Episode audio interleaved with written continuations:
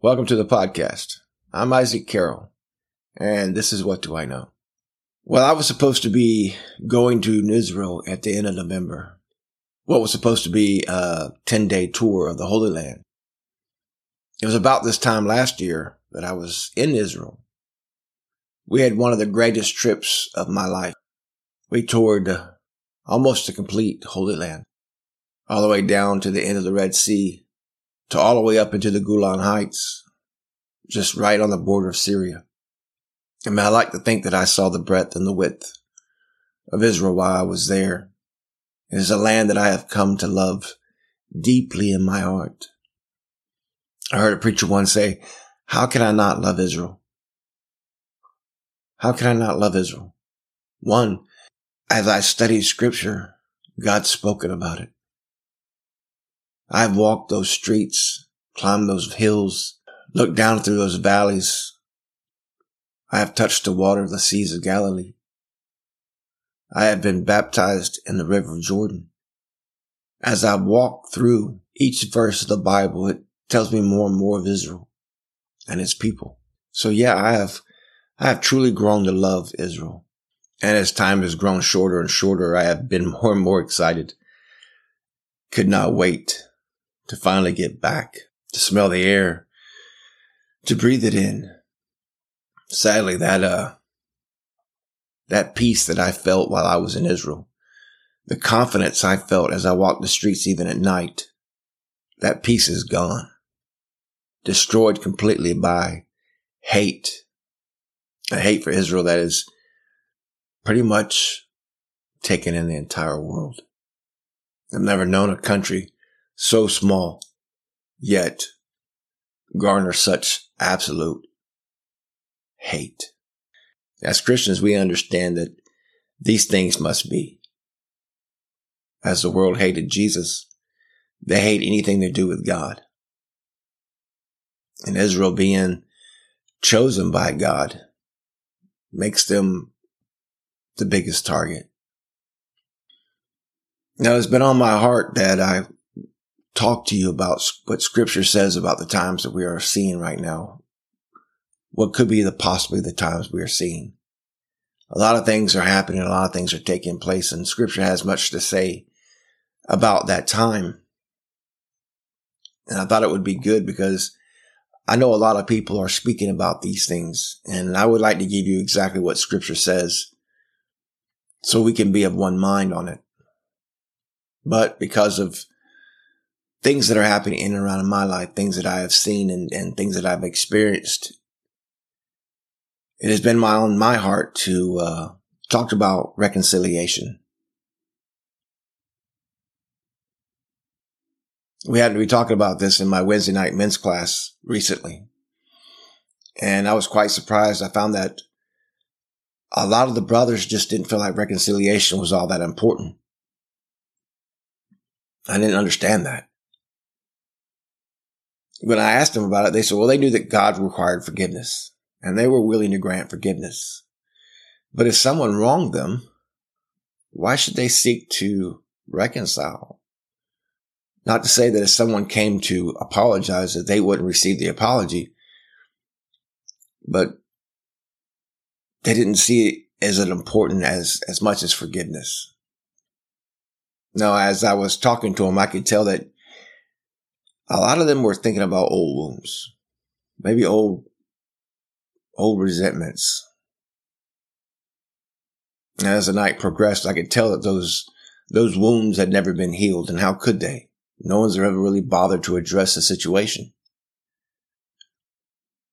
I found I used many tactics that night to try to get my point across. I even went so far as to say, what if Jesus took the same approach with us? What if he didn't come to reconcile with us. It was, it was us who sinned. It was us who were enemies of God, but it was God who came to reconcile with us. Should we not take the same approach? I said, what does scripture teach us? That's what's important, right? Matthew 18 and 15 says, if your brother sins against you, go and confront him privately. If he listens to you, you have won your brother back. But if he will not listen, take one or two others along, so that every matter may be established by the testimony of two or three witnesses. If he refuses to listen to them, take it to the church. And if he refuses even to listen to the church, then regard him as you would a pagan or a tax collector. So three different times, Jesus told you to go to your brother to reconcile, to win your brother back. How often do we go this far to try to try to fix issues in the church amongst the body? When there are grievances and, and arguments amongst the body, how how often do we go this far to fix these things? As I was reading these words, it struck me. Why did Jesus say treat them like you would a pagan or a tax collector? The first thing that popped in my mind was both of these are sinners needing Jesus. And if a person is unwilling to listen, unwilling to soften their heart and forgive and reconcile, it shows they too are sinners in desperate need of Jesus. Now I know as followers of Jesus Christ, we are supposed to live lives of peace and love, right? Forgiveness and humbleness are supposed to be fruits of our labor. Now, knowing us as people, I know that that's something we struggle with on a day to day. I mean, we may be, we may be followers of Christ, but we are still far from perfect and we still struggle with our own, our own issues. We still struggle with anger and frustration. We still struggle with pride. And that's all part of the walk. I get that. But as, as part of the church, I, I know that in the past that the church has had a bad habit of basically crucifying their own. I know a lot of Christians who will not step foot inside of a church because of a grievance or a past hurt. And it's sad. Why do we bicker and fight among ourselves? And I hesitate to use James because James's letters sometimes can seem harsh. His words can seem uh, strong, and people like to think that he's not referring to them because of some of the some of the wording he uses. But James isn't talking to a sinful world; he's talking to a sinful church. He's talking to the body of believers. This isn't what James has to say. James 4, starting in verse 1 says, What is the source of your quarrels and conflicts among you? Is the source not your pleasures that wage war in yourself? You lust and you do not have, so you commit murder. Now hold on, we must remember that murder here is not actual murder. Murder here is equivalent to anger and hate. All right. So when we, when we're angry at someone, we hate someone, he's saying you commit murder. This is what he's referring to. And it says, and you are envious and cannot obtain. So you fight and quarrel. You do not have because you do not ask. You ask and you do not receive because you ask with the wrong motives so that you may spend what you request on your pleasures. You adulterers, do you not know that friendship with the world is hostility towards God? Therefore, whoever wants to be a friend of the world makes himself an enemy of God. Or do you think the scripture says this to no purpose? He jealously desires the spirit whom he has made dwell in us, but he has given us greater grace. Therefore it says, God is opposed to the proud, but he gives grace to the humble. Now, if this doesn't really strike you, let me, let me give you what Jesus says in Matthew Matthew 5, starting in verse 21 says, You have heard that it was said to the ancients, do not murder. And anyone who murders will be subject to judgment. But I tell you that anyone who is angry with his brother will be subject to judgment. Again, anyone who says to his brother, Raca, will be subject to the Sanhedrin. But if anyone who says, you fool, will be subject to hell fire. Jesus wasn't playing around when he said this. So let's look at what he has to say. What does Raca mean? Well, Raca, calling someone Raca is equivalent to calling someone an idiot or a moron. Sadly, when we get frustrated with people, we like to, we like to label them because of how we feel. It shows the sinfulness in us and it should not happen amongst Christians as followers of Christ. We, we got to do better. So I need to put stuff like this away from me personally. So what does it mean to call someone a fool? Well, we know in scripture, a fool is often described as somebody who's wicked or depraved. A person who acts contrary to sound wisdom. A fool is someone who follows his own inclinations, who prefers triflings and temporary pleasures to the service of God. Psalms 14 and 1 actually says, only a fool believes there's no God.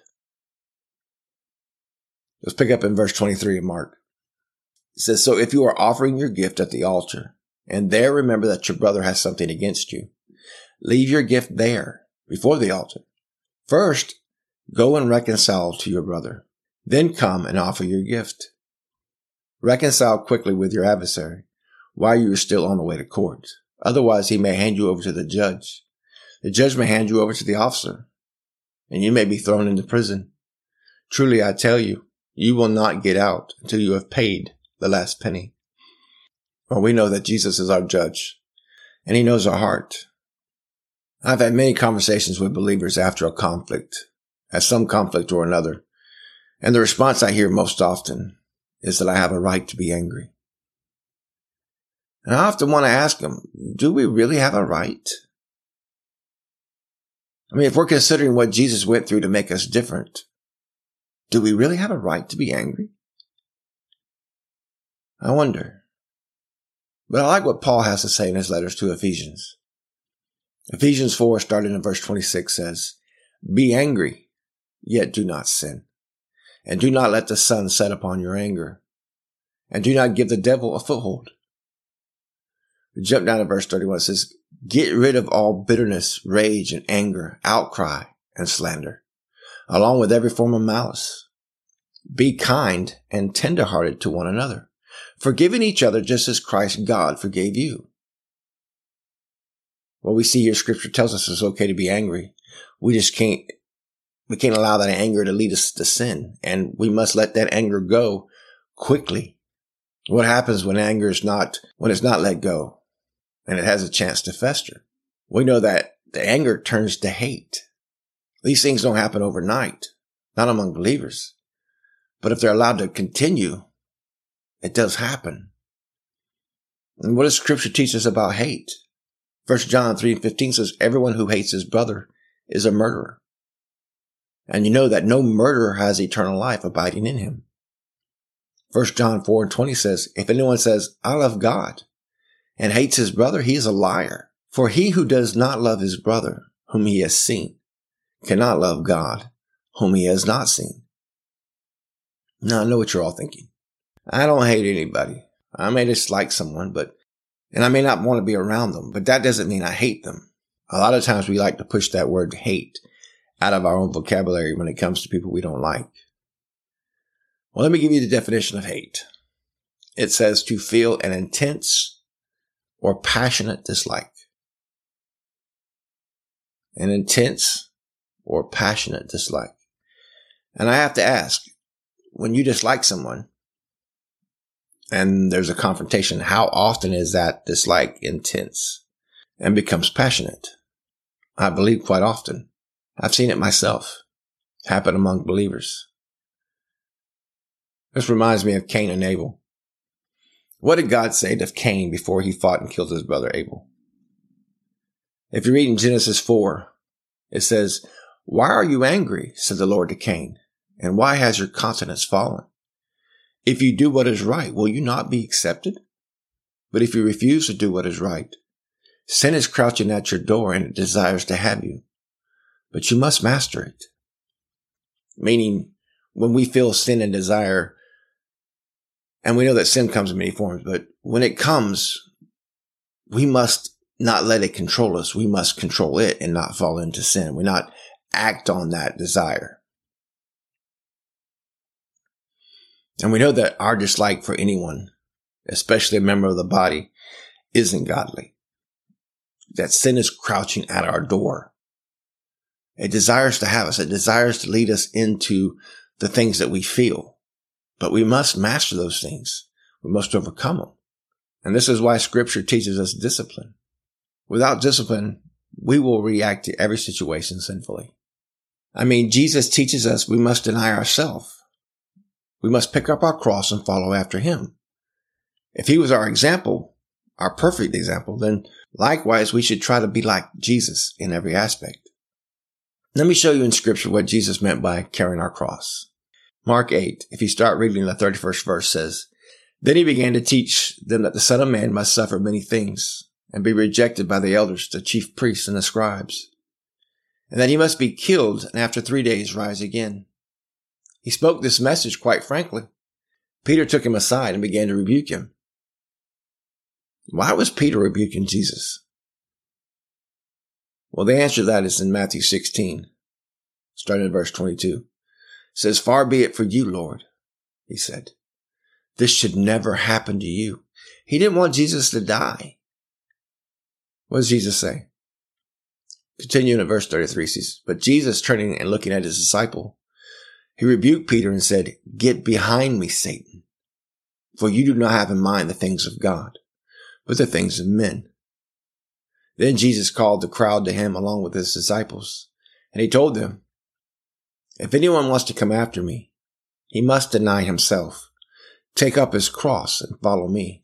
For whoever wants to save his life will lose it. But whoever loses his life for my sake and for the gospel will save it. For what does it profit a man to gain the whole world, yet forfeit his soul? Or what can a man give in exchange for his soul?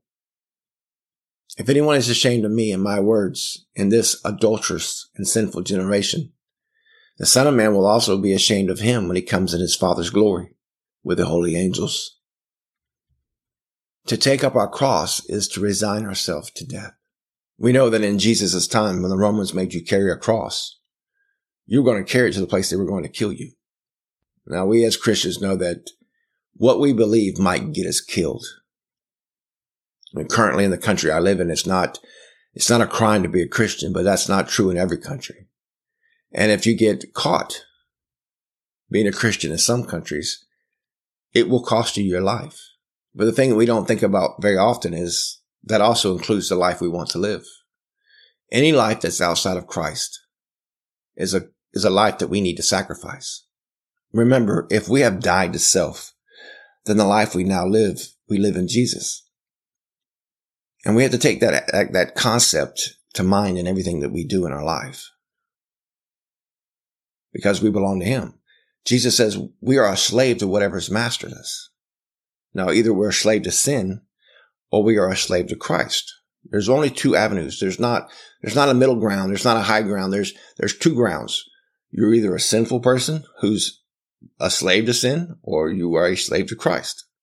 We have to understand that professing something with our mouth is useless without witness. Jesus himself said, if you do not believe me, then at least believe on the account of the work that I'm doing. His work professed who he was and as disciples of Christ, our work professes who we are. And what do I mean by work? It's our witness. Our, it's, it's not just our words. It's our, our life. It's how we live. It's our actions and how we, how we go about things. It's whether or not we reconcile with somebody. It's, it's whether or not we, when we, when we do something wrong that we ask forgiveness, it's, we try to do what is right.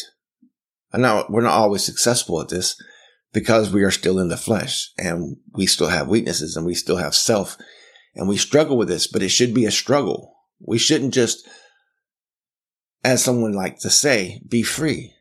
We are free from sin, but that does not mean we're free to sin. We have to get that concept through our head. And you may say, well, how does one do both? How do we be free yet not sin? Because as as Christians and as, as human beings, we're going to sin. And I always go back to what Paul said. He said this in Romans. He said, I do that which I do not want to do. What I want to do, I find that I don't do it. But what I don't want to do, I find that I do that instead. It sounds complicated, I know, but what he's saying is, is that we want to do what is right. It is our heart's desire to follow after Christ. We know what we're supposed to do and we seek to do it. Now, at the end of the day, we find that we have not done that to the best of our ability and we have failed miserably because we're humans. It's not because we didn't try. We didn't give up and say, you know what? I'm just going to be a sinner. This is the wrong approach. We don't ever give up because Christ didn't give up on us. What did Paul say? He says, as a athlete, I beat my body into submission. When I compete, I compete to win. What does he mean by all this? Means we don't give up. We strive. We, we, we work. We condition. We practice. That's what our walk is. Our everyday walk is a practice. We're practicing every day as Christians. We're practicing Christians. What does Second Corinthians teach us? If we go to the sixth chapter, it says, As God's fellow workers, then we urge you not to receive God's grace in vain. For he says, In the time of favor I have heard you, and in the day of salvation I've helped you. Behold, now is a time of favor, and now is the day of salvation. We put no obstacles in anyone's way so that no one can discredit our ministry. Rather, as servants of God, we commend ourselves in every way. And what does commend ourselves mean? It means to prove by deeds. It says in great endurance, in troubles and hardships and calamities, in beatings, imprisonment and riots, in labor and sleepless nights and hunger, in purity, knowledge and patience and kindness, in the Holy Spirit and in sincere love, in truthful speech and in the power of God with the weapons of righteousness in our right hand and in our left, through glory and dishonor, slander and praise, viewed as impostors yet genuine, as unknown yet well known, dying yet we live on, punished yet not killed, sorrowful yet always rejoicing, poor yet we're making many rich, having nothing yet we're possessing everything. We have been given the seeds of God. His word is the seed. Before I go, I'd like to remind you what Jesus taught concerning the seed. Uh, it's called the parable of the sower, and it's in Matthew 13. If we start in verse 18, it says, Consider then the parable of the sower. When anyone hears the message of the kingdom, but they don't understand it, the evil one will come in and snatch away that which was sown in the heart. This is a seed that was sown along the path. The seed sown on rocky ground is the one who hears the word, and at once they receive that, that word with joy. But since they have no root, they only remain for a little while. But when troubles come and persecutions come because of the word, they quickly fall away. The seed sown among the thorns is the one who hears the word. But the worries of life and the deceitfulness of wealth choke that word, and that word becomes unfruitful in them. But the seed sown on good soil is the one who hears the word and understands it. He indeed bears fruit and produces a crop, a hundredfold, sixtyfold, or thirtyfold. Now, why do I mention this teaching by Jesus? Well, I believe Jesus is teaching us what it means to be a follower of Christ. Now, we can see there's different stages people can take in their path to following Christ when they come in contact with the gospel. We see that some bear fruit and some do not. John 12 and 24 says, Truly, truly, I tell you, unless a kernel of wheat falls to the ground and dies, it remains only a seed. But if it dies, it bears much fruit. Whoever loves his life will lose it, but whoever hates his life in this world will keep it to eternal life. If anyone serves me, he must follow me and where I am, my servant will be as well. If anyone serves me, the Father will honor him. I love you guys. Keep the faith. And may the God of glory keep you safe and strengthen you in Christ Jesus. Do me a favor. Pray for Israel. Till next time. Goodbye.